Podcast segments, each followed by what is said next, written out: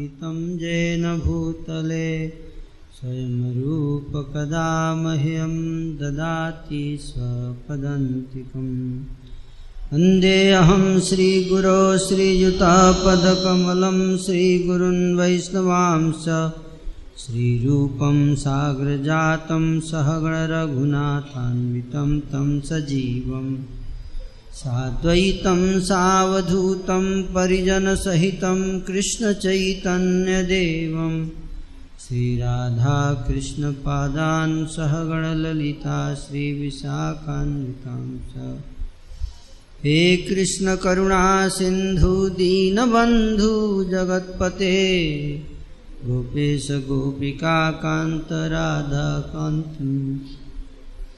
तप्तकाञ्चन गौराङ्गी राधे वृन्दावनेश्वरी वृषभानुसुते देवी प्रणमामि हरिप्रिये। वञ्छाकल्पतरुभ्यश्च कृपासिन्धुभ्य एव च। पतितानां पावनेभ्यो वैष्णवेभ्यो नमो नमः। जय श्री श्री अद्वैत गदाधर श्रीवासादि गौर भक्तवृंद हरे कृष्ण हरे कृष्ण कृष्ण कृष्ण, हरे हरे। हरे राम हरे राम राम राम। तो कल हमने चर्चा किया था कि किस प्रकार से भगवान ने पूतना का उद्धार किया। तो इस प्रकार से भगवान श्री कृष्ण नंद और जसोदा के आँगन में पलने बढ़ने लगे और एक साल के बाद जब उनकी उम्र एक साल की हो गई।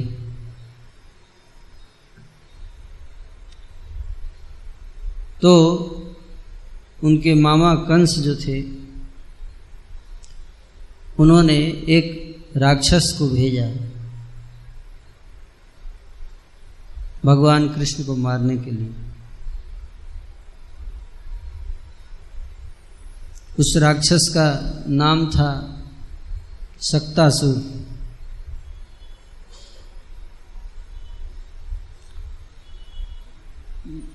सामान्यतः सकट सकट जो है वो, सकट शब्द का अर्थ है बैलगाड़ी।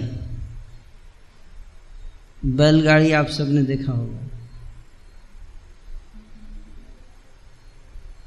तो घटना ऐसी थी कि जसोदा जी के आँगन में एक बैलगाड़ी रखा हुआ था। स्वाभाविक है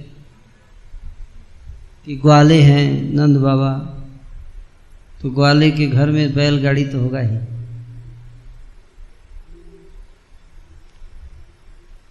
तो जसोदा जी बैलगाड़ी के, आप लोगों ने अगर बैलगाड़ी देखा होगा तो आप जानते हैं कि बैलगाड़ी को जब बैल निकाल देते हैं उसमें से तो बैलगाड़ी को खड़ा कर देते हैं, बैल हटा देते हैं। तो वैसे जब बैल लगा रहता है तो बैलगाड़ी ऐसे रहता है लेकिन अगर बैल हटा देंगे तो झुक जाता है। है ना? ऐसे झुक जाएगा। झुकता है तो पीछे जो, पीछे छाया हो जाता है। पीछे छाया हो जाता है। जसोदा जी ने उसी बैलगाड़ी के पीछे जो है वो पालना लगा दिया था। उसी में लटका कर। पालना में लग, लटका कर और उसी पालने में अपने पुत्र भगवान को सुला रखा था।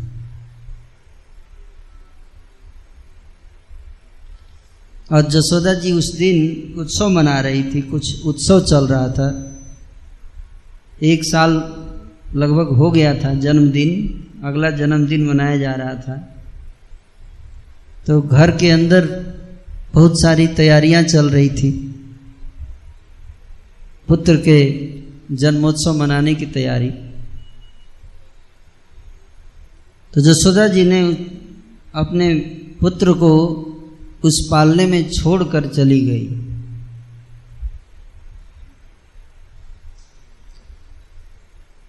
तो उसी समय कंस ने एक असुर को भेजा भगवान को मारने के लिए।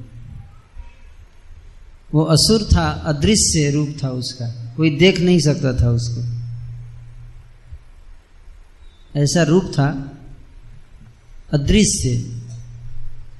मतलब कि अगर वो यहाँ पर आ जाए वो असुर तो हमें पता भी नहीं चलेगा।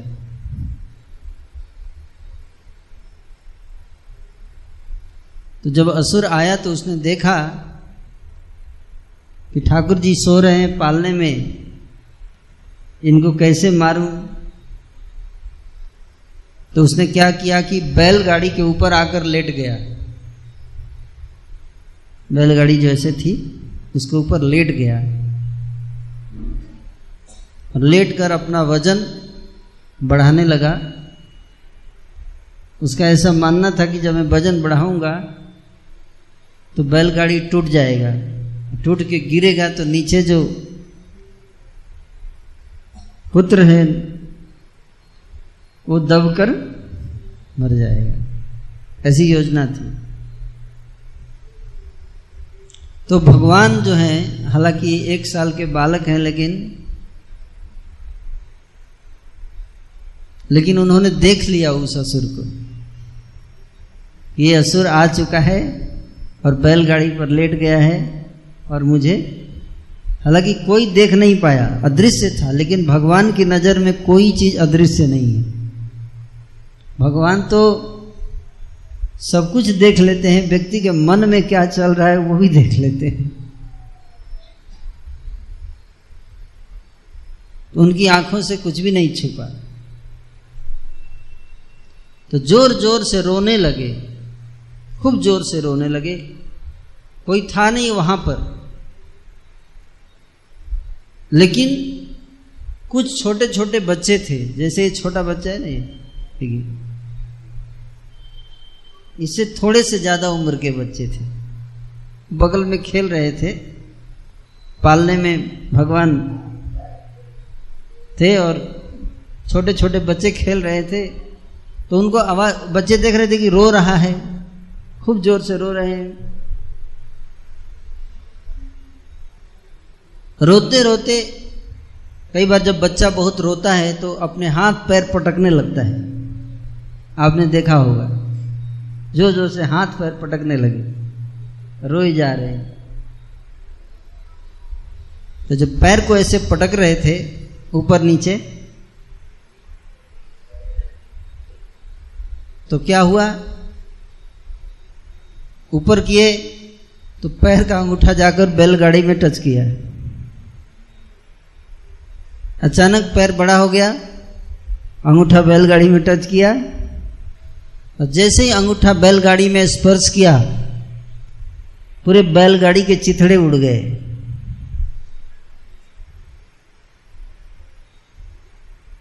और साथ ही साथ असुर के भी चिथड़े उड़ गए। और बैलगाड़ी के एक एक पुर्जा दूर दूर तक बिखर गया और इतना ज़ोर से धमाका हुआ, जैसे बॉम्ब ब्लास्ट होता है वैसे।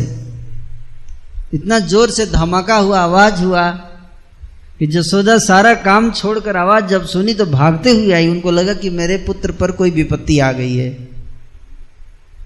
और जब आई तो देखी कि पालना नीचे पड़ा हुआ है और भगवान जो है वो आराम से लेटे हुए हैं। किसी को समझ में नहीं आया कि आखिर ये बैलगाड़ी टूटा कैसे? तो सारे नंद बाबा आ गए जितने ग्वाले थे सब आ गए। काफ़ी चिंता का विषय है एक साल का छोटा बालक था पूरा बैलगाड़ी उड़ गया। बालक को कुछ नहीं हुआ। हम्म, असुर तो मरा हो तो किसी को पता नहीं चला क्योंकि वो अदृश्य था। किसी को पता नहीं चला। सब सोचने लगे, आखिर ये बैलगाड़ी टूटा कैसे? पुर्जे पुर्जे बिखर गए, ये कैसे हुआ? समझ में नहीं आया किसी को। तो छोटे बच्चे थे वहाँ पर। बच्चों ने बताया। बच्चों से पूछा, तुम लोग थे, तुम लोग देखा?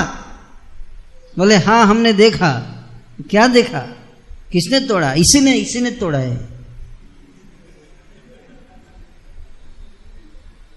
बच्चे बोल रहे इसी ने तोड़ा है। बोले पागल कहेगा एक साल का बच्चा बैलगाड़ी तोड़ेगा। बोले हाँ हाँ इसी ने तोड़ा है, इसी ने। कैसे? ये रो रहा था, ऐसे ऐसे पैर करके रो रहा था। अचानक पैर बड़ा हो गया, लग गया बैलगाड़ी में और टूट गया बैलगाड़ी। तो नहीं, कुछ बच्चे बोलते हैं तो मतलब कुछ भी बोल देते हैं, है कि नहीं? तो लोग सोचा ये बच्चे कुछ भी बोल देंगे, ऐसे कैसे हो जाएगा? एक साल का बच्चा कैसे तोड़ देगा बैलगाड़ी?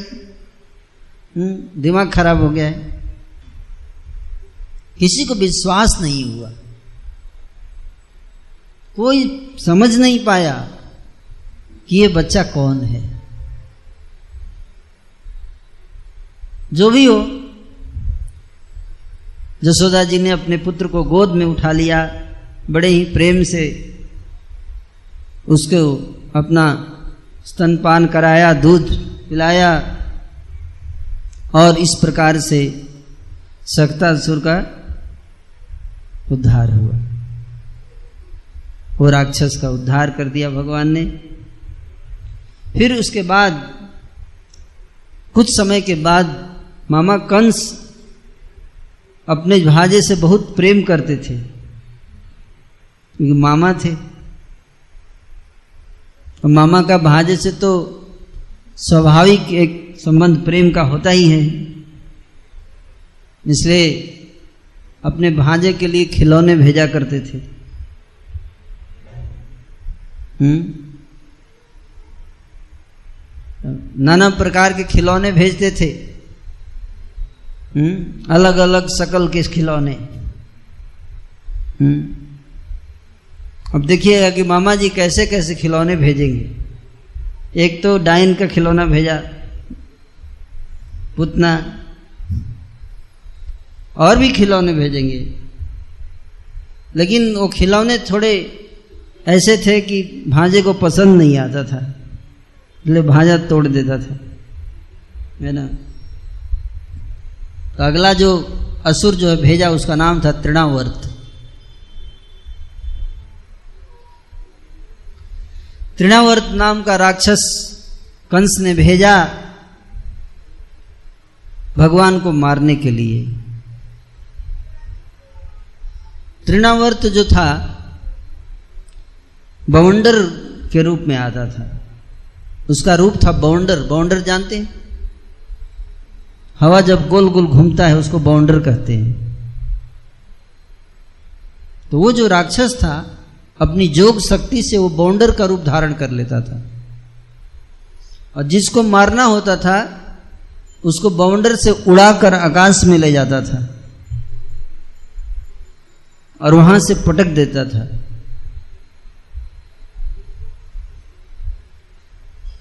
तो जब तृणावर्त वृंदावन में पहुँचा, गोकुल में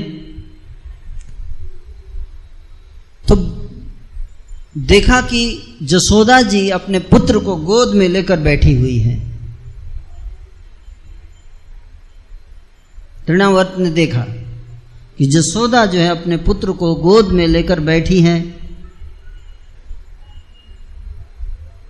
तो पुत्र को जब तक जसोदा से अलग होगा नहीं, तब तक पुत्र को लेकर उड़ेंगे कैसे? तो या तो दो विकल्प है, या तो जसोदा के साथ लेकर उड़े। जसोदा को भी मारेंगे और इसको भी मारेंगे। दोनों को एक साथ मार दूँगा। तो उस असुर ने यह निष्कर्ष निकाला कि दोनों को एक ही साथ मारेंगे। भगवान अपनी माँ की गोद में बैठे हुए सोच रहे हैं। माँ गोद में लेकर बैठी है भगवान सोच रहे हैं कि भगवान ने देख लिया कि असुर आ गया है। गोद में बैठे बैठे देख लिया। और ये भी देख लिया कि असुर ऐसा सोच रहा है कि मेरे कारण मेरी माँ को भी मारेगा। तो मेरे को तो मार नहीं पाएगा, मैं तो बच जाऊँगा। माँ को कुछ ना हो जाए। है? तो इसलिए ऐसा सोच के कि मेरी माँ को कुछ समस्या, कोई समस्या ना हो जाए, ये असुर उसको कुछ नुकसान न पहुँचाए। भगवान ने सोचा कि किसी तरह से मैं अपनी माँ की गोद से अगर अलग हो जाऊँगा तो जो भी लड़ाई करेगा, मेरे से करेगा, मेरी माँ को कष्ट नहीं देगा। ऐसा विचार कर। भगवान जो है, वो अपना वज़न जो है वो बढ़ाने लगे। माँ की गोद में उनका वज़न बढ़ने लगा जसोदा को समझ में नहीं रहा कि अभी तो इतना हल्का था, अचानक भारी कैसे हो गया? भारी कैसे हो गया इतना? वज़न बढ़ने लगा, बढ़ते जा रहे बढ़ते जा रहे जसोदा के हाथ दर्द करने लगे। तो जसोदा ने क्या किया? नीचे रख दिया पुत्र को। नीचे रख के और अंदर चली गई घर में। और ठाकुर जी खेलने लगे वहीं पर। और जैसी योजना थी कि माँ की गोद से उतर जाऊँ, फिर इसको एक, इसको देखूँगा, इसको आएगा, फिर संभालेंगे इसको। तो तृणावर्त भी देखा कि ये तो और अच्छा हुआ कि अकेला हो गया अब। अब आराम से मारूँगा इसको। माँ भी चली गई अंदर। तो बाउंडर बनकर आया। बाउंडर खूब ज़ोर से बाउंडर आया। इतना ज़ोर से आंधी चलने लगा कि चारों तरफ़ धूल ही धूल। पूरे वृंदावन ब्रज में धूल ही धूल कुछ दिखाई नहीं दे रहा था। जसोदा जो है वो परेशान हो गई। अरे, मैंने अपने पुत्र को अकेला छोड़ के आ गई। और ये आंधी आ गई, इतनी ज़ोर से आंधी आ गई। लेकिन जब बाहर आई ढूँढने के लिए तो इतना ज़ोर से धूल था कि दिखाई नहीं दे रहा था पुत्र कहाँ गया। पुत्र है कहाँ दिखाई नहीं दे रहा था। त्रिनावर्त ने भगवान को अपने बाउंडर में लेकर ऊपर उड़ा दिया। जब भगवान जब ऊपर हवा में उड़ लेके चले गए तो भगवान ने जाकर तृणावर्त की गर्दन वहाँ पर पकड़ ली। ऐसे। सोचिए एक साल के बालक के हाथ कितने छोटे होंगे। इतने छोटे छोटे हाथ और असुर कितना विशाल। हम्म, पर्वत के समान उसका शरीर था। लेकिन भगवान ने क्या किया? दोनों नन्हे हाथों से उसकी गर्दन पकड़ ली। और गर्दन पकड़ के दबाने लगी हम्म। पहले तो भगवान ने जब जब बहुत ऊंचाई तक ले गया तृणावर्त बहुत ऊंचाई पर चला गया तो भगवान ने बोला कि, बेटा, अब तू अपना शक्ति दिखा लिया, अब मेरा देख हम्म? अपना वज़न बढ़ाने लगे फिर से इतने भारी हो गए, इतने भारी हो गए कि तृणावर्त को लगा कि अब मेरे को लेके नीचे गिर जाएँगे। हम्म? तो वो तृणावर्त सोचने लगे तो उल्टे लेने के, देने पड़ गए मैं तो आया था इसको ऊपर से उठा के फेंकने के लिए, अब ये मेरे को पकड़ लिया और छोड़ भी नहीं रहा है और भारी होता जा रहा है। और ऊपर से गिरूँगा तो सबसे पहले मैं मरूँगा। अब लगा कि अब ये लेके गिरेगा नीचे मेरे को। समझ गया कि ये कोई साधारण जीव नहीं है। ये कोई साधारण बालक नहीं है। जो इतना जिसका शरीर में इतना वज़न, इतना छोटा बच्चा, लेकिन वो इतना भारी वज़न कि मैं उठा नहीं पा रहा हूँ इस वज़न को। समझ गया कि यही कंस का काल है। यही है वो जिसके लिए भविष्यवाणी हुई थी। लेकिन भगवान जो है, जब वज़न बढ़ाने लगे तो सोचा कि जैसे पुतना का जब अपने पे जब खतरा आता है तो व्यक्ति अपना जान बचाना चाहता है। सोचा बाद में इसको मारेंगे, पहले इसको छोड़ के फेंकते हैं भागते हैं, बाद में सोचेंगे। हैं? तो पकड़ लिया हाथों से और उठाकर फेंकने लगा, भगवान ने गला पकड़ लिया। अभी छोड़ेंगे नहीं। बेटा पकड़ा तूने मेरे को, तूने पंगा लिया मेरे से। अभी कैसे छोड़ दूँगा? हम्म? गर्दन पकड़ लिए। और छोड़ ही नहीं रहे। वो बोल रहे छोड़ छोड़, मेरे को छोड़। बोले आप कैसे छोड़ूँगे? हम्म? पहले तुमने मेरे को पकड़ा। नहीं? सारा तेरे अनुसार चलेगा। जब तू मन में आएगा, पकड़ लेगा, जब मन में आएगा, छोड़ देगा। अभी मैं पकड़ूँगा। पहले तूने पकड़ा, अब मैं पकड़ूँगा। छोड़ ही नहीं रहे थे, इतना वज़न बढ़ गया, वो संभाल नहीं पाया, उतनी ऊंचाई से नीचे गिरा और प्राण पखेरु उड़ गए उसके। शरीर चकनाचूर हो गया। मरते ही आंधी भी खत्म। जसोदा ढूंढते हुए आई, क्या हुआ क्या हुआ क्या हुआ, कहाँ गया मेरा बेटा? देखिए, बेटा जो है राक्षस के शरीर पे आराम से खेल रहा है। हम्म? आराम से खेल रहा है। सीढ़ी लगाकर चढ़े शरीर पर। राक्षस का शरीर इतना बड़ा था कि सीढ़ी लगाना पड़ा चढ़ने के लिए उस पर और चढ़ के जाके बेटे को उठा के लेके आए। तृणावर्त इतना भयंकर राक्षस। तो दूसरा खिलौना भी टूट गया। मामा कंस को जब खबर पहुँचा कि हमारे तीन लोग मारे गए तो जैसे जैसे लोग मरते थे, कंस समझ गया, समझता चला गया कि ये वही है। यही है वो जिसके लिए भविष्यवाणी हुई थी, आकाशवाणी, कि देवकी का आठवां पुत्र हो न हो, यही है। पहले तो संदेह था लेकिन अब जो है वो कंफर्म हो गया। भगवान के अलावा और कौन मार सकता है? इतने भयंकर भयंकर असुर को कौन मार सकता है? उसके बाद फिर भी कंस ने हिम्मत नहीं हारा। एक के बाद एक एक के बाद एक असुर भेजता चला गया। हम्म। भगवान जो है इस प्रकार से उनकी उम्र हो गई। तीन वर्ष की। हम्म। तो जैसे बच्चे धूल में लौटते हैं, ये बच्चों का स्वभाव होता है। बड़े हो जाते हैं तो थोड़ा सावधान रहते हैं कि कहीं धूल लग न जाए, कपड़ा गंदा न हो जाए, है कि नहीं? इमेज कॉन्शियस बड़े हो जाने पे इमेज कॉन्शियस हो जाते हैं ना लेकिन बच्चों का नहीं है ऐसा इसलिए बच्चों को कोई टेंशन भी नहीं होता? हम्म? तो ठाकुर जी ऐसे धूल में लौटते थे हम्म? मिट्टी भी खाते थे मिट्टी भी खाते थे एक बार जब छोटे थे, नन्हे थे और कभी कभी तो माँ जो है वो कच्छी पहना देती थी। और कभी कभी नंगा। ऐसे नंगे लौटते थे धूल में। तो दुर्वासा ऋषि को पता चला कि भगवान ने अवतार लिया है। दो साल हो गए मैंने अभी तक जाके ठाकुर जी के दर्शन नहीं किए। चलते हैं देख कर आते हैं भगवान के सुंदर रूप को दर्शन तो कर ले। कल्प में एक बार आते हैं भगवान।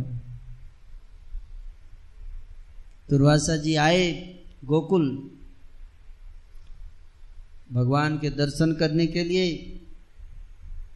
गोकुल जो गाँव है, उसके किनारे पर ही पहुँचे थे, अभी प्रवेश ही करने वाले थे, तभी उन्होंने क्या देखा? कि बच्चे धूल में लेट रहे हैं, लोट लोट रहे हैं।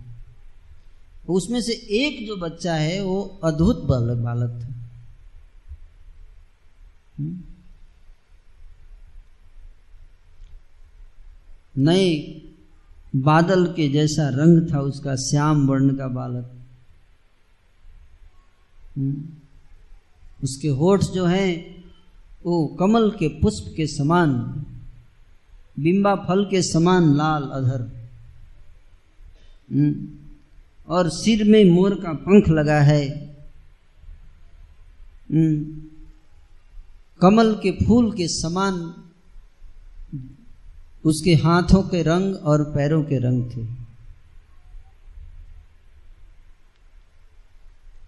जब दुर्वासा जी ने देखा तो उनको लगा कि ये तो देखने से तो हमारे ठाकुर जी लगते हैं। जिनकी पूजा ब्रह्मा, शिव आदि देवता, गंधर्व, ऋषि सब करते हैं, जिनकी स्तुति करते हैं, आराधना करते हैं, वही ठाकुर जी लग रहे थे ढूंढना ढूंढना नहीं पड़ा। रोड पर ही, रोड पर ही दर्शन हो गए। फिर संदेह भी हो गया। डाउट आ गया, अरे अगर ये सारी सृष्टि के स्वामी है तो धूल में क्यों लौट रहे वीआईपी धूल में लौटेगा। वीआईपी आदमी के धूल में लौटेगा। नहीं लौटेगा। डाउट ये है कि ये वीआईपी होता है तो उसी को इतना घमंड होता है, वो झाड़ उड़ के चलता है, बैठता भी तो थोड़ा झाड़ उड़ के बैठता है कि नहीं? कुछ गंदा ना लग जाए। है कि नहीं? आप लोग भी मंदिर में बैठे होंगे तो थोड़ा देख लिए होंगे कि नहीं? कि कुछ नीचे है तो नहीं, लग जाएगा तो कपड़ा उपड़ा खराब हो जाएगा, है कि नहीं? ये तो वीआईपी क्या, ये तो सृष्टि के सबसे महत्वपूर्ण व्यक्ति हैं। सारी सृष्टि इन्हीं से उद्भूत होती है हुँ? हम्म? ये धूल में क्यों लौट लौट रहे हैं? मुझे नहीं लगता है ये यही भगवान है। ऐसा संदेह आ गया। वही सोच रहे हैं, ऐसे विचार कर रहे हैं, देख भी रहे हैं, विचार भी कर रहे हैं, तभी देख रहे हैं कि बालक हंसने लगा। बालक हंस रहा है? अरे, ये हंस क्यों रहा है मेरे को देख के? हुँ? अचानक बच्चे ने मुँह खोला मुँह खोला। मुँह खोला और मुँह खोला और ज़ोर से सांस खींचा। सांस खींचा तो दुर्वासा जी अंदर घुस गए। दुर्वासा अंदर घुस गए पेट के अंदर।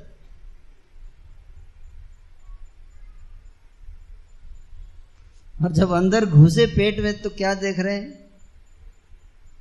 अनंत कोटि ब्रह्मांड।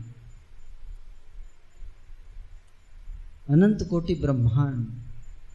उसमें एक ब्रह्मांड के अंदर ब्रह्मा जी अपने को देख, दुर्वासा जी देख रहे हैं और काल के प्रभाव से तैर रहे हैं ब्रह्मांड में।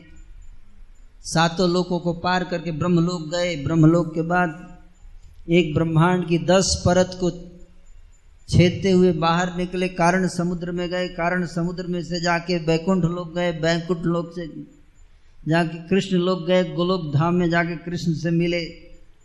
फिर कृष्ण ने उनको वापस भेजा। फिर जब वापस आए तो देखे कि सारी सृष्टि में प्रलय हो गया है। प्रलय की तरंगे जो हैं, ब्रह्मांडों को इधर से उधर फेंक रही हैं। सारे ब्रह्मांड लुढ़क रहे हैं इधर से उधर। और इतने जल भरा हुआ है, बाढ़ भरा, चारों तरफ़ पानी ही पानी है। केरल तो कुछ भी नहीं है इसके आगे। इतना बाढ़, पानी, जल ही जल। दुर्वासा जी आकर फंस गए, गिर गए उस जल में। जल की तरंगे उनको उठाकर यहाँ से फेंकती थी तो 10-15 किलोमीटर दूर जाके गिरते थे। और फिर उधर से फेंकती थी तो फिर 10-15 किलोमीटर उधर गिरते थे। सोचिए क्या हल होगा दुर्वासा का। रोने लगे रोने लगे। हे प्रभु, इतनी बड़ी सजा डाउट करने के लिए कई कल्प बीत गए, दोबारा सृष्टि हुई,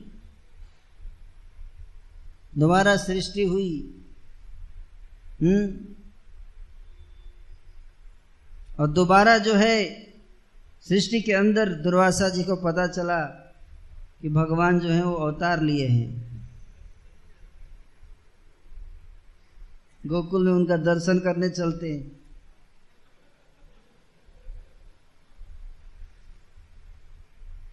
और दुर्वासा जी दर्शन करने पहुँचे तो अचानक बच्चे ने सांस फेंका। दुर्वासा जी बाहर खड़े, देख रहे बच्चा मुस्कुरा रहा है। आँखों से अश्रु गिरने लगे, रोंगटे खड़े हो गए। खुद भी लौटने लगे धूल में। चरणों में गिर पड़े उस बालक के। बोले, हे प्रभु, मुझसे बहुत बड़ी भूल हो गई, मैं आपको पहचान नहीं पाया। हम्म? मैं समझ नहीं पाया। चूँकि आप एक साधारण बालक की तरह धूल में लौटते हैं तो मैं सोच लिया, आप एक साधारण बालक हैं। मैं भी मोहित हो गया आपकी माया से। इस प्रकार से दुरासा मुनि ने ठाकुर जी के दर्शन किए, उनकी स्तुति की और उसके उपरांत चले गए। और इस ब्रज की धूल में ऐसा क्या है? ये मिट्टी जो है, वो अद्भुत मिट्टी है ब्रज की, जिसको भगवान भी खाते हैं हम्म? वैसे तो सारे बच्चे मिट्टी खाते हैं। है कि नहीं? आप लोग भी छोटे होंगे तो खाते होंगे। है कि नहीं? लेकिन बच्चे तो मिट्टी इसलिए खाते हैं क्योंकि अज्ञानी हैं। उनको पता नहीं है कि ये मेरे लिए नुकसानदायक है। अच्छा लगता है। लेकिन प्रश्न उठता है कि भगवान मिट्टी क्यों खाते हैं? है कि नहीं? वो तो सब जानते हैं। सब चीज़ का ज्ञान है। लेकिन जो भी हो, सर्वज्ञ है, फिर भी ब्रज की मिट्टी खाते हैं। और प्रश्न उठता है कि ब्रज की मिट्टी क्यों खाते हैं? बार बार सब पूछते हैं लाला तू मिट्टी खाता क्यों है? तुझे पता नहीं, तुझे पता नहीं पेट खराब हो जाएगा। लाला मानता ही मेरे को अच्छा लगता है। मुझे अच्छा लगता है मिट्टी मैं खाऊँगा। बहुत बार नन्हे ग्वाल बाल थे, बलराम जी, दाऊद भैया भी, जसोदा मैया को कंप्लेन किए। मैया देखो छुप के खाता है मिट्टी। आपको बताता नहीं है। और जब आप सामने आती है तो मुँह पोछ के ऐसे खड़ा हो जाता है। जैसे कुछ किया नहीं। जसोदा जी बोलती थी क्या मिट्टी खाता है तू? नहीं। मैं कैसे मिट्टी, क्योंकि मिट्टी खाऊँगा? नहीं, बोल दाऊद दाऊद बोल रहा है। दाऊ का काम यही है। आग लगाता रहता है। मेरे से चिढ़ता रहता है, मेरे को पिटवाने के चक्कर में पड़ा रहता है। सब लोग सब लोग मेरे पीछे पड़े हुए। मैं क्यों मिट्टी खाऊँगा? तो जसोदा जी इतना भोला चेहरा बना के बोलते थे, उन्हीं की बात में विश्वास करती थी। दाऊ जी को भी बोल देते, तू झूठ बोलता है।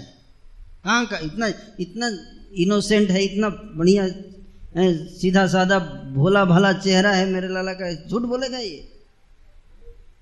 जसोदा जी नहीं मानती थी। क्योंकि ऐसे बोलते थे मुँह बनाकर कि बुद्धिमान व्यक्ति भी कंफ्यूज हो जाए तो एक दिन तो दाऊ जी पहुँचे जसोदा मैया के पास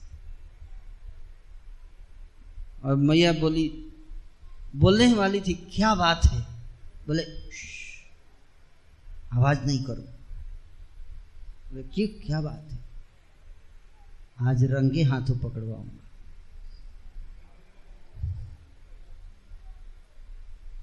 तो मैया को लेके आए, चलो। तो मैया भी आ मैया को बोल दिए धीरे धीरे चलने का। हल्का भी अगर आहट हो गया, पता चल जाएगा उसको। तो बड़े दबे पाँव दोनों माँ बेटा है, पीछे से देखो देखो। देखो, लीला चल रही है। मिट्टी खाने की। तो जसोदा जी ने तो देख लिया, मिट्टी खा रहे। पहुँच गई। जसोदा जी पहुँच गई। जैसे ही देखे, अरे, आ गई। तुरंत मुँह पहुँच गए। जसोदा जी ने बोला, आज तो नहीं चलेगा। तुमने मिट्टी खाया। बोला, नहीं, मैंने खाया नहीं।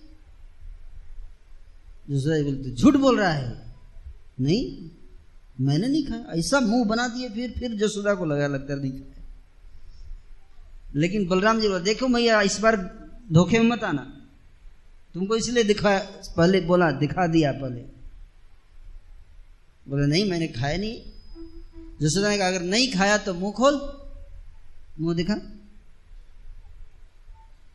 हम्म। तो मुँह जब दिखाया, खोला तो मुँह में तो क्या था? मुँह में अनंत कोटि ब्रह्मांड थे।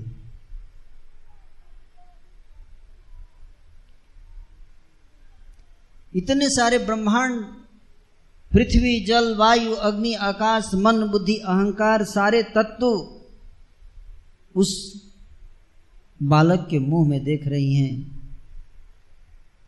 तो बालक माँ को समझा रहा है कि देखो माँ, मैं तो खाया ही नहीं। भाई, जो चीज़ बाहर रहता है, उसको अंदर डाला जाता है तो बोला जाता है खाया। मेरे से बाहर कुछ है ही नहीं। सब मेरे अंदर है, मैं खाऊँगा क्या? कई लोग बोलते, भगवान, झूठ बोल दी। झूठ कहाँ बोले? बोले सारा पृथ्वी मिट्टी तो पृथ्वी से आता है पृथ्वी जल वायु अग्नि, आकाश सब अंदर है पेट में। मैंने नहीं खाया। जसोदा का माथा चकरा गया। बेहोश होकर गिर पड़ी। बेहोश होकर गिर गई। क्यों? क्योंकि पेट में क्या देख रही है? सारा ब्रह्मांड। पेट में ब्रह्मांड को देखा और पेट में देख रही है, पृथ्वी को देख रही है, पृथ्वी में वृंदावन भी देख रही है। पेट के अंदर ब्रज दिख रहा है, गोकुल। और उस पेट के अंदर जसोदा जी जसोदा जी को भी देख रही हैं। पेट में उनको जसोदा दिखाई दे रही है, जसोदा। अब जसोदा को जसोदा दिखेगी तो माथा नहीं चकराएगा ये अगर एक और कहाँ से आ गई जसोदा? माथा चकरा गया, बेहोश होकर गिर पड़ी। हम्म? तो बेटे ने देखा, ये तो गड़बड़ हो गया। मैंने माँ को सच्चाई बताई, माँ बेहोश हो गई। मैंने सच्चाई बताया कि देखो, माँ मेरे पेट में सब कुछ है। माँ जो है, वो बेहोश हो गई। अब तो दिक्कत हो जाएगा। कल से माँ मेरे को बोलेगी ये कोई महान आदमी है? भगवान ने ऐसे माया फैलाया है माँ को ऐसे पकड़ लिए गोद में मुँह पकड़ लिए माँ को रोने लगे माँ माँ माँ मैया मैया उठो सो गई क्या? हम्म, अपने पुत्र के वचन को सुनकर फिर यशोदा उठी। बड़ा भय हो गया लगता है क्या बात है मैंने क्या देखा? सपना तो नहीं था कहीं।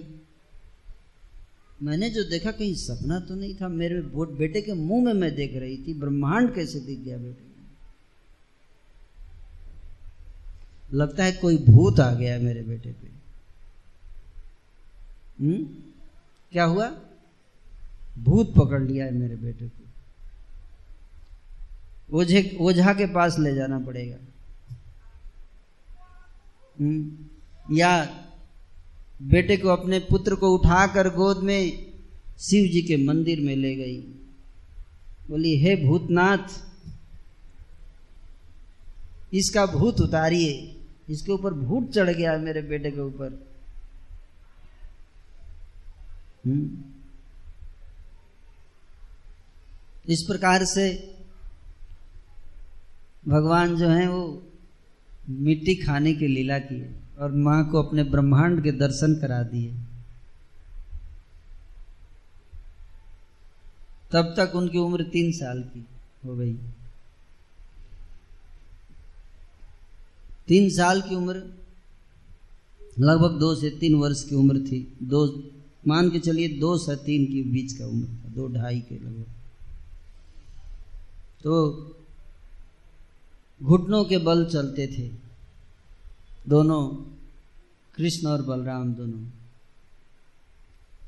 घुटनों के बल चलने लगे, बछड़ों के पूछ पकड़ कर लटक जाते थे। अब आप बछड़े का पूछ पकड़ लेगा, कोई तो क्या करेगा बछड़ा? तो भागेगा। तो बछड़ा भागता था और दोनों भाई पूछ पकड़ के और घसीटते हुए जाते थे। और बछड़ा गोबर के ऊपर से चला जाता था, गोबर में पूरा शरीर में गोबर लग गया। गोबर से पूरा शरीर भर गया। माँ जो है जाके जाके उठाती थी गोद में। बड़ा आनंद आता था। गोबर में लौटने में बड़ा आनंद। हम्म। तो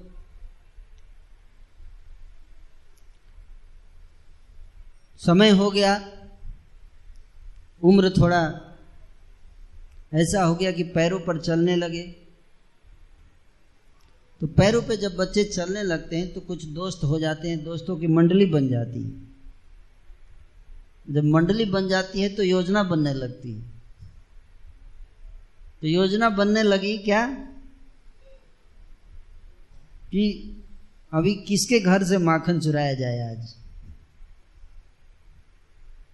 तो बहुत अच्छे से बैठकर मंडली बैठ जाती थी योजना बनती थी कि आज शेड्यूल बनता था पूरे महीने का। इस दिन इसके घर का माखन, उस दिन से घर का माखन चुराया जाएगा।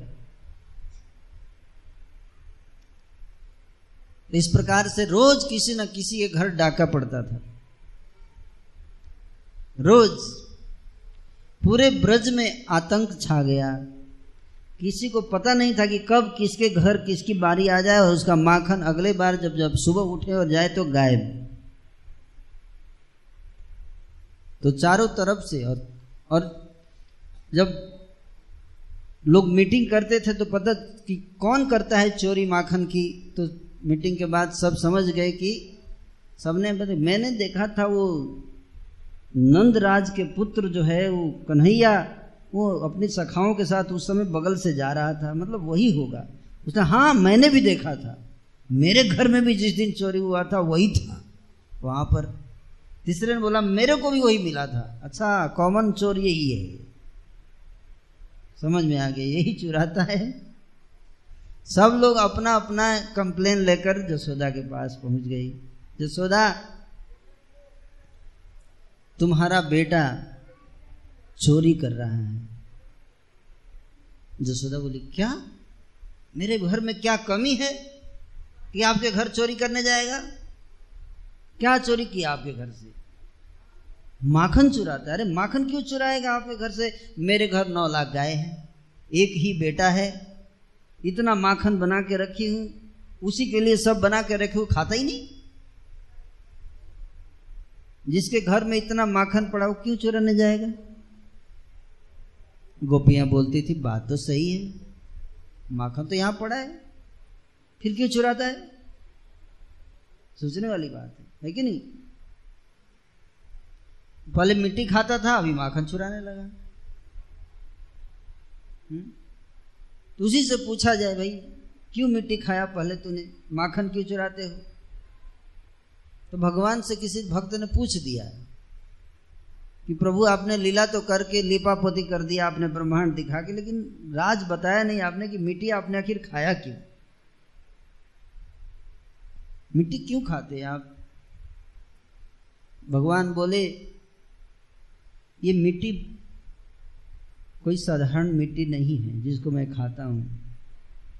ये वो मिट्टी है जो मेरे भक्तों के चरणों की धूल है। इस ब्रज की मिट्टी में मेरे भक्त चलते हैं। इसलिए ये मिट्टी मैं खाता हूँ। तो भगवान जो है अपने भक्तों के चरणों की धूल लेते हैं। और भक्त क्या करते? भगवान के चरणों की धूल लेते हैं। हम्म। अच्छा तो माखन आप क्यों चुराते हो? आपके घर में इतना जब माखन पड़ा था तो आप क्यों चुराते थे दूसरे घर से माखन? भगवान बोले, मैं तो माखन नहीं चुराऊँगा। कल से मैं एक बार कोई बोल दे कि मेरे घर से मत चुराओ, मैं मन नहीं चुराऊँगा। लेकिन जिस दिन माखन भगवान नहीं चुराते थे, उस दिन गाय दूध नहीं देती थी। गाय दूध ही नहीं देती थी। क्योंकि ब्रज में जितनी गायें थी, सारी दूध इसलिए देती थी ताकि भगवान आकर उसके दूध का माखन खाए। तो इसलिए जब भगवान नहीं आते थे, दूध देना बंद कर देते तो ब्रजवासी बड़े परेशान। अरे, पहले तो चलो खाता था माखन, चोरी करता था अभी तो माखन हो ही नहीं रहा है।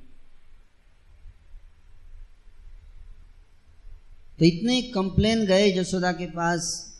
यशोदा बार बार बोलती थी, क्यों करेगा चोरी मेरा बेटा? इतना माखन रखा हुआ है। गोपियाँ सोचने लगी, ये यशोदा पागल हो गई है, मानती ही नहीं बात। यशोदा बात मानती ही नहीं। क्या करे? तो एक गोपी थी जिसका नाम था प्रभावती। प्रभावती नाम की गोपी भगवान कृष्ण की ताई थी। मतलब नंद बाबा के भाई की पत्नी इसको ताई बोलते हैं ना? बहुत दिन से पीछे पड़ी हुई थी कि जसोदा मानती नहीं, मैं एक दिन रंगे हाथों पकड़ के और दिखाऊँगी जसोदा को। तो उसने माखन बना के रख दिया और उसको पता था कि भगवान आएँगे चोरी करने। जानबूझ के पीछे जाके छिप गई। कृष्ण अपनी सखाओं के साथ घर में आए, माखन चुराए और खाने लगे, तभी पद्मावती प्रभावती पीछे से आई। आकर हाथ पकड़ लिया। अब बेटा, बहुत बच के भागा है। आज नहीं छोड़ूँगी। देखो हाथ में माखन है, आज जसोदा क्या बोलेगी? लगा हुआ है माखन। ऐसे हाथ ऐसे पकड़ ली, माखन एक भी गिरना नहीं चाहिए, दिखाना है जाके। मुँह भी पोछने नहीं दूँगी। ऐसे ही ले जाऊँगी जसोदा के पास। हाथ पकड़ के चल दी चलो चलो, आज जसोदा को दिखाती हूँ। जसोदा अरे जसोदा कहा है तू? हैं? जसोदा बोली, क्या बात है? क्या हुआ? बोली, तू नहीं मानती थी। तू नहीं मानती थी ना कि तुम्हारा बेटा माखन चुराता है। इसलिए आज रंगे हाथों पकड़ के लाई हूँ। जसोदा बाहर आई, बोली, किसको पकड़ के लाई है रंगे हाथों? बोली, किसको क्या? तेरे बेटे को लाई हूँ। बोली अच्छा कहाँ है मेरा बेटा? ये ले, देख। जब सामने जब की तो देखी कि, अरे, ये तो उसी का बेटा है। अब बच्चा जो मुस्कुरा रहा है, वो हक्का बक्का रह गई। अरे, जब हाथ पकड़ी थी तो उस समय तो कोई और था।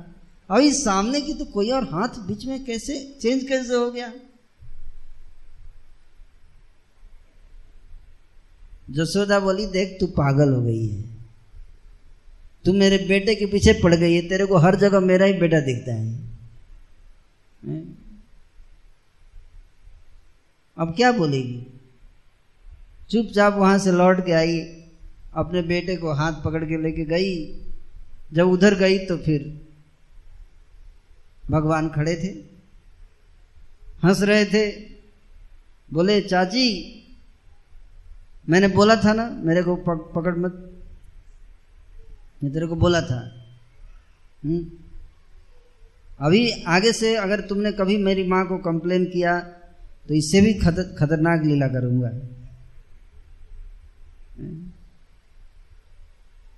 अगली बार अगर तुमने किया कंप्लेन तो तुम्हारा पति बन जाऊँगा।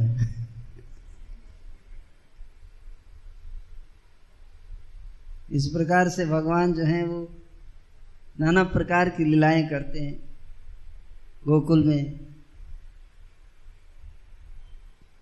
तो ढाई साल की उम्र हो गई है। इतने कंप्लेन आ रहे हैं, ब्रज से चलो, एक व्यक्ति कंप्लेन करे तो जसोदा काफ़ी सोच रही हैं।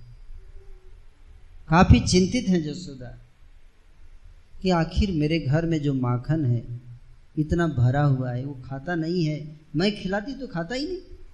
और दूसरे घर से चोरी करता है। कारण क्या हो सकता है? तो जसोदा सोच रही हैं, मुझे लगता है मेरे घर में माखन तो बहुत क्वांटिटी में बहुत ज़्यादा है, लेकिन क्वालिटी ठीक नहीं है। मेरे घर के माखन का क्वालिटी ठीक नहीं है। मुझे लगता है कि पड़ोसी वाले ज़्यादा अच्छे क्वालिटी का माखन बनाते हैं। इसलिए वो मेरे, हम, मेरा माखन नहीं खाता, उधर जाके खाता है। कल मैं अपने हाथों से बढ़िया क्वालिटी का माखन बनाऊँगी और ऐसा माखन खिलाऊँगी अपने लाला को कि बाकी लोगों को मक्खन भूल जाएगा। ऐसा सोच के जसोदा जो है, अगले दिन सुबह सुबह चार बजे उठ गई। दिवाली का दिन था। दिवाली का दिन था, जसोदा ने स्नान किया, अपने सारे नौकरानियों को छुट्टी दे दिया। क्यों? उनको लगा कि ये नौकरानियाँ मन लगाकर माखन नहीं बना रही हैं। इसलिए छुट्टी दे दिया, खुद बनाऊँगी मैं। और जसोदा ने क्या किया? जो नौ लाख गाय थी उसमें से नौ गाय जो थी उनको सिलेक्ट किया जो सबसे फ़र्स्ट क्वालिटी का फ़र्स्ट क्लास क्वालिटी का मक्खन बना दे, दूध देती थी जो गाय। ऐसी नौ गाय थी नौ लाख गाय में जो सबसे अच्छी क्वालिटी का दूध देती थी। और उन नौ गायों में अलग अलग प्रकार का दूध निकलता था और उसमें अलग अलग प्रकार का खुशबू होता था। आजकल तो आपको अगर दूध में खुशबू लाना है तो बाहर से फ्लेवर मिलाना पड़ता है, है कि नहीं? है लेमन का पाइन एप्पल फ्लेवर तो इतना वेराइटी का फ्लेवर है बाहर से डालना पड़ता है है कि नहीं? लेकिन जसोदा की जो गाय थी उस वो दूध के अंदर ही नाना प्रकार का फ्लेवर होता था। तो जसोदा ने उस दूध को इकट्ठा किया और दूध को इकट्ठा करके चूल्हे पर रख दी, गर्म हो रहा था दूध, और जो दूध गर्म हो गया था, उसको लेकर मथने लगी। हम्म? मथ रही है? सुबह का समय था, पाँच बजा होगा लगभग। वैसे तो जब रोज अपने पुत्र को जसोदा गोद में लेकर सोती थी, और गोद में लेकर सोती थी, और जब सुबह ठाकुर जी का नींद खुलता था तो माँ की गोद में होते थे माँ की गोद में होते थे और आज जो है जब नींद आज तो जसोदा बेटे को छोड़ दी सोते और खुद उठ गई और उठकर मक्खन बना रही है और गीत भी गा रही है गीत भी गा रही है, है? आप जाओगे अगर देखोगे गाँव में स्त्रियाँ जो होती हैं माताएँ वो काम करते हुए गीत गाती हैं। भगवान की लीलाओं से संबंधित गीत गाती हैं। हमने जब बचपन में छोटे थे तो हम लोग देखे गाँव में। बर्तन भी धो रही है तो भगवान की लीलाओं से संबंधित गीत गा रही है। हम्म, ये भारत की संस्कृति। हम्म, आजकल भी गीत गाती है लेकिन सिनेमा की।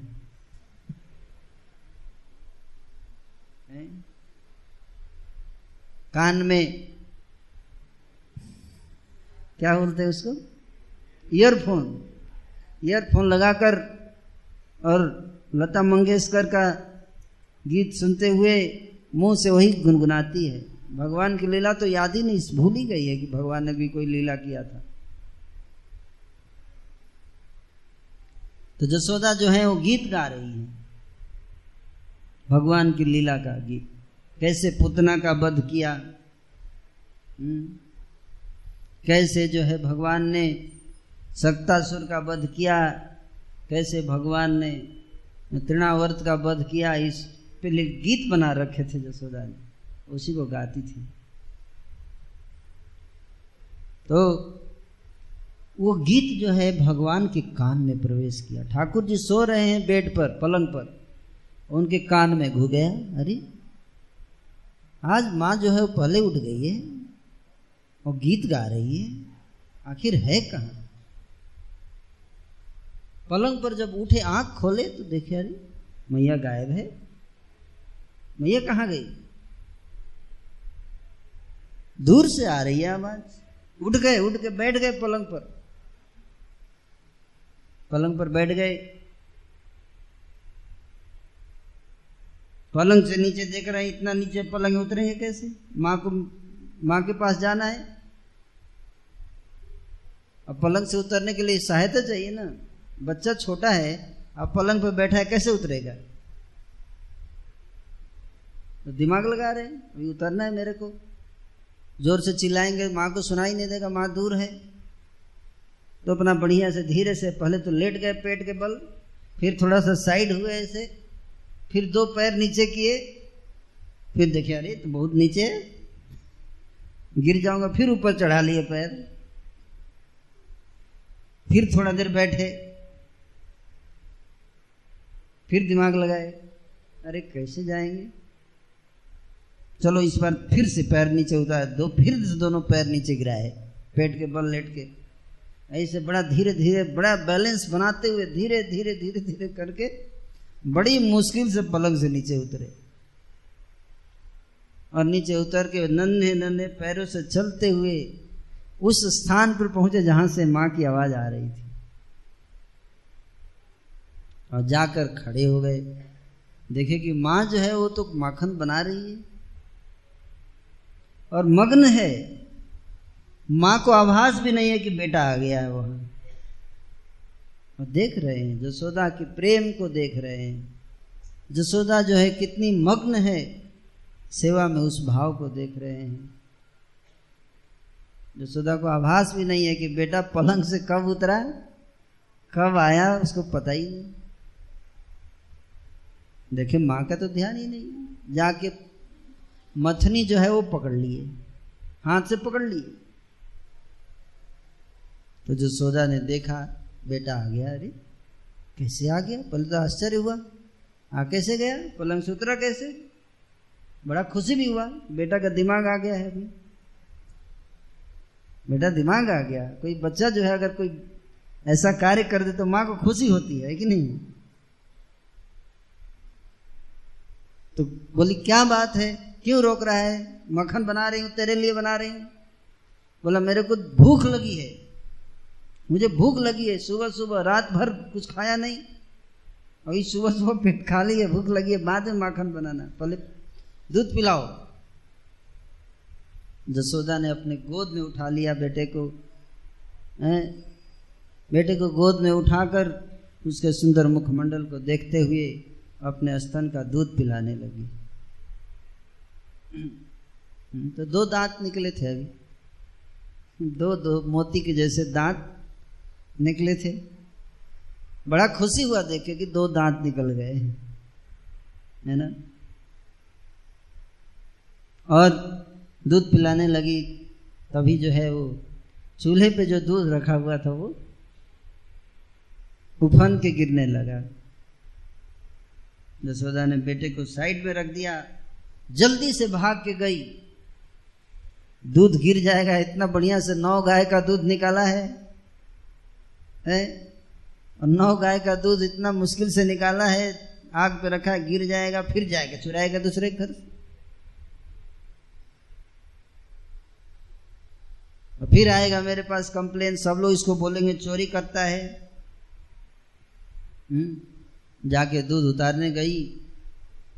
और भगवान इतने प्रेम से तन्मय होकर दूध पी रहे थे, आनंद में जसोदा का अचानक जो है वो जसोदा ने हटा दिया। ये वही बात होगा नहीं कि प्लेट पे आप बैठ के खाना खा रहे हैं, अचानक कोई आके प्लेट खींच दे। कैसा लगेगा, आपको बताइए। हैं? कैसा फीलिंग आएगा? अभी प्रसाद होगा, मान लीजिए प्रसाद लेके आप बैठ गए। और प्रसाद बड़ा टेस्टी है। अभी आधा ही आपने पाया है, तभी किसी ने खींच लिया प्लेट कैसा लगे? आप बताइए। गुस्सा नहीं आएगा? आएगा ना? उसी तरह से जब जसोदा ने खींच दिया, और बैठा दिया, साइड में रख लिया, बड़ा गुस्सा आया।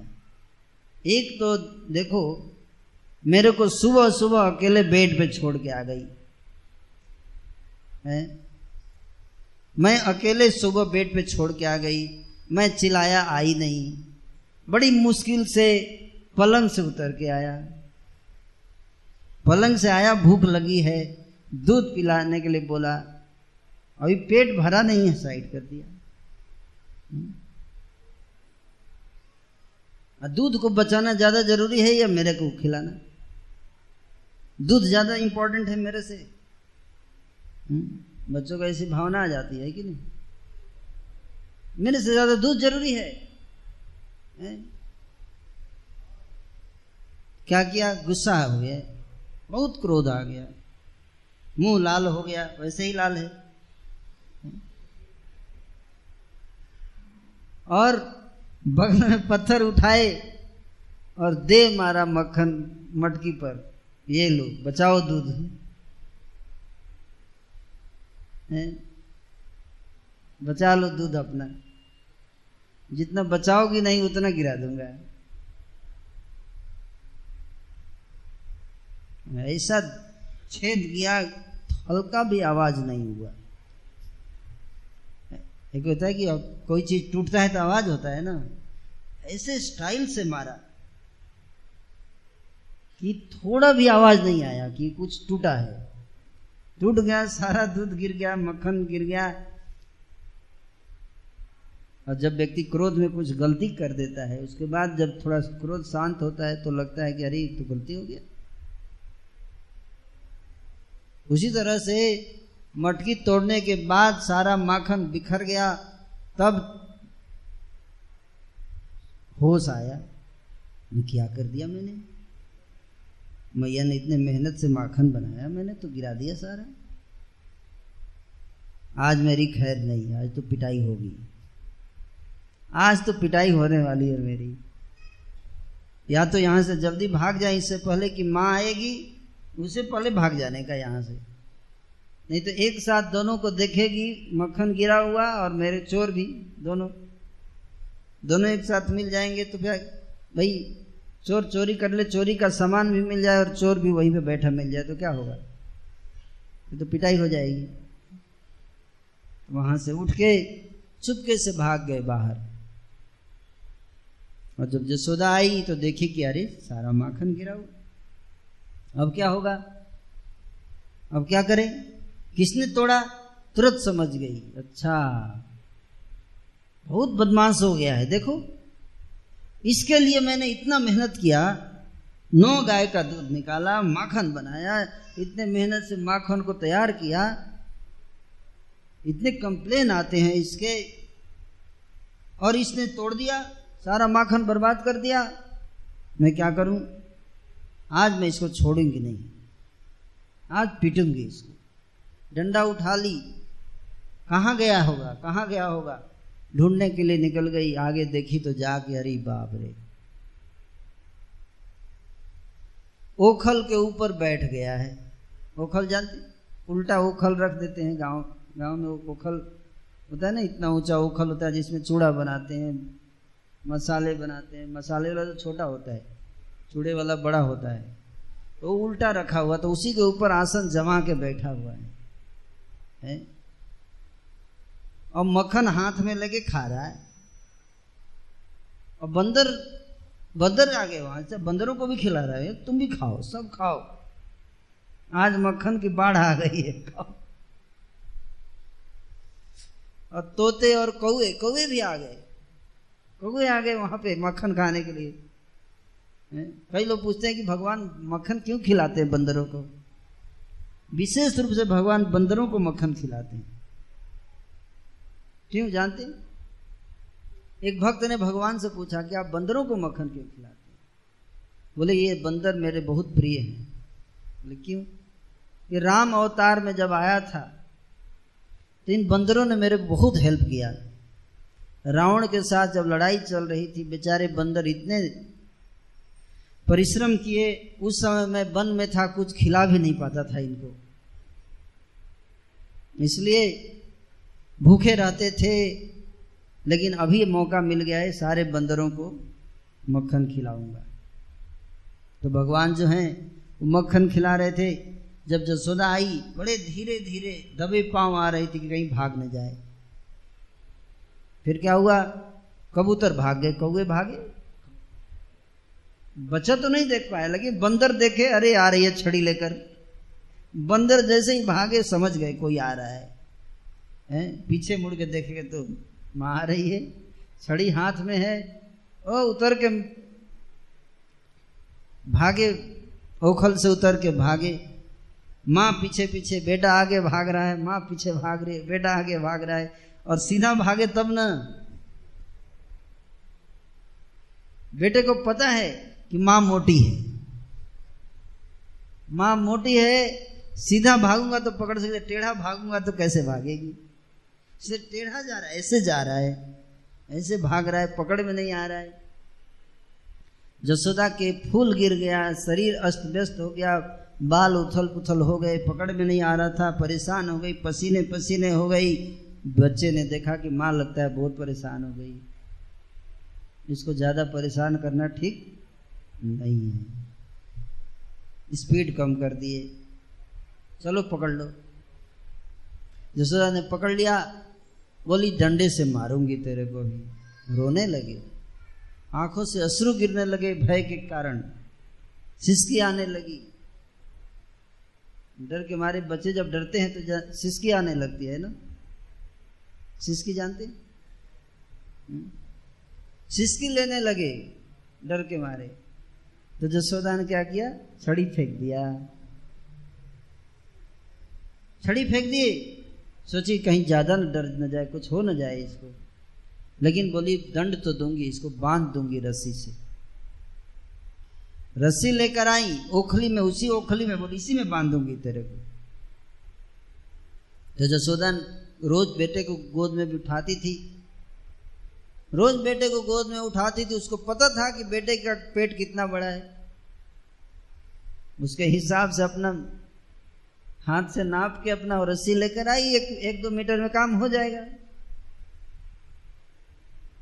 जब आई, बेटे को लगा दिया उखल के सामने और ऐसे रस्सी पीछे से घुमा के ऐसे लेकर आई जाए। दो उंगली छोटी, दो उंगली छोटी हो गई रस्सी। अरे, पाँच हथी हाथ रस्सी लाई थी, छोटा कैसे पड़ गया? गई, दस दस मीटर और रस्सी लेकर आई। दस मीटर रस्सी जोड़ दी, फिर से ऐसे जैसे घुमाती थी ओखली के पीछे और घुमा के जब लाती थी, फिर दो उंगली छोटी। पेट उतना ही है। घुमाने से पहले रस्सी तो बड़ी दिखती थी। जब घूम के आती थी तो पता नहीं क्या हो जाता था। पूरे पड़ोस के घर से भी रस्सी लेकर आई। सारे पड़ोसियों को बोली, आपके घर में जितना रस्सी है सब दे दीजिए। और सारी गोपियाँ बाहर निकल के लीला देख रही ये हो क्या रहा है? ये माँ बेटे के बीच क्या हो रहा है ये? इतनी सारी रस्सी सब घुमा के लाती थी, बंद। फिर दो उंगली छोटी। जसोदा परेशान।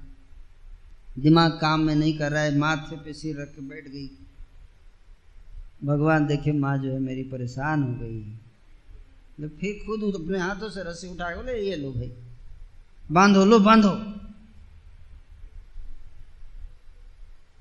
जैसे बोले, लो, बांधो, बड़ी हो गई। जसोदा ने बाँध दिया रस्सी से। बाँध कर चली गई। पीछे से नन्हे नन्हे दोस्त आए। बोले, आज तो दिवाली का दिन है। आज तो कोई लीला हो नहीं पाएगी।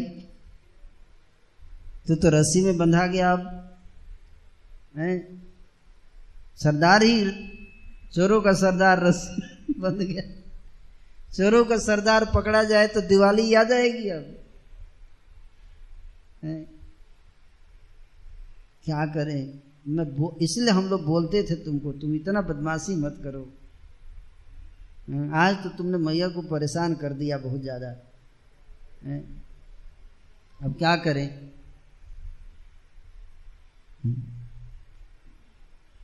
इस प्रकार से बलराम जी वहाँ आ गए। दाऊ जी दाऊ जी को बड़ा क्रोध है किसने बाँध दिया मेरे भाई को?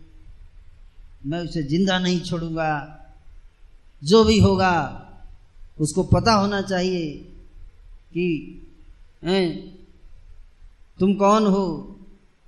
हैं? इस संसार में क्या लोगों को पता नहीं है कि, कि तुम कौन हो मैं कौन हूँ? मैं अब मेरे सिर पे पृथ्वी विराजमान रहती है अनंत कोटि ब्रह्मांड मेरे मस्तक पर रहते हैं धारण करता हूँ। मेरी शक्ति का किसी को अंदाज़ा नहीं है जिसने मेरे भाई को बाँध दिया। बता किसने बांधा? तभी तो पीछे से जसोदा जी आ गई डंडा लेके। अच्छा तो तेरे को बताना है, कृष्ण अभी इधर आ। चल, तेरे को भी बांधूँगी ए लिए छठी से आई, वो भागे बलराम जी। जसोदा जी पीछे पीछे, तेरे को भी मारेंगे, तूने इसका मन बढ़ा रखा है। हैं? बोल रहे बलराम जी, तुम मैया, तुझे पता नहीं है, ये कौन है? तुम जानती नहीं हो, ये ये त्रेता युग में राम बन के आया था। है? ये भगवान है। जसोदा बोली, सारे भगवान मेरे ही घर में आएँगे। हैं? अभी बताती हूँ तेरे को। किसी तरह से जान बचा के भागे। तो भगवान की ऐसी लीला है इति दिक्सोलीलाभिरानंद कुंडे स्वघोषम निमज्जतम आख्यापयंतम तदीयसु सुतज्ञ भक्त जितत्व पुनः प्रेम तस्तम। सतावृत्ति बंदे। इस संसार में हर व्यक्ति पारिवारिक सुख भोगना चाहता है, हैं? संतान का सुख का आनंद लेना चाहता है। है कि नहीं? लेकिन जसोदा को जो आनंद दिया भगवान ने, वो वास्तव में संतान का सुख है। और वही सुख जो है, भगवान हम सबको भी देना चाहते हैं। इसलिए भगवान हैं, अगर तुम्हें प्रेम करना है, तुम मेरे से करो। और प्रेम करके मेरे धाम वापस आ जाओ। फिर कोई दुख नहीं, कोई कष्ट नहीं। और भगवान जो है, वो अनंत काल तक भगवान अपने भक्तों को इस प्रकार से आनंद की लीला में गोते खिलाते हैं। तो जन्माष्टमी के इस उत्सव पर भगवान की लीलाओं का स्मरण करके हम अपने मन में भाव विकसित करें कि किस प्रकार से हम हम भी भगवान से अपना संबंध जोड़ सकें और फिर मृत्यु के बाद भगवान के धाम वापस जा सकें। हरे कृष्णा हरे कृष्णा कृष्णा कृष्णा, हरे हरे हरे राम हरे राम राम राम, हरे हरे।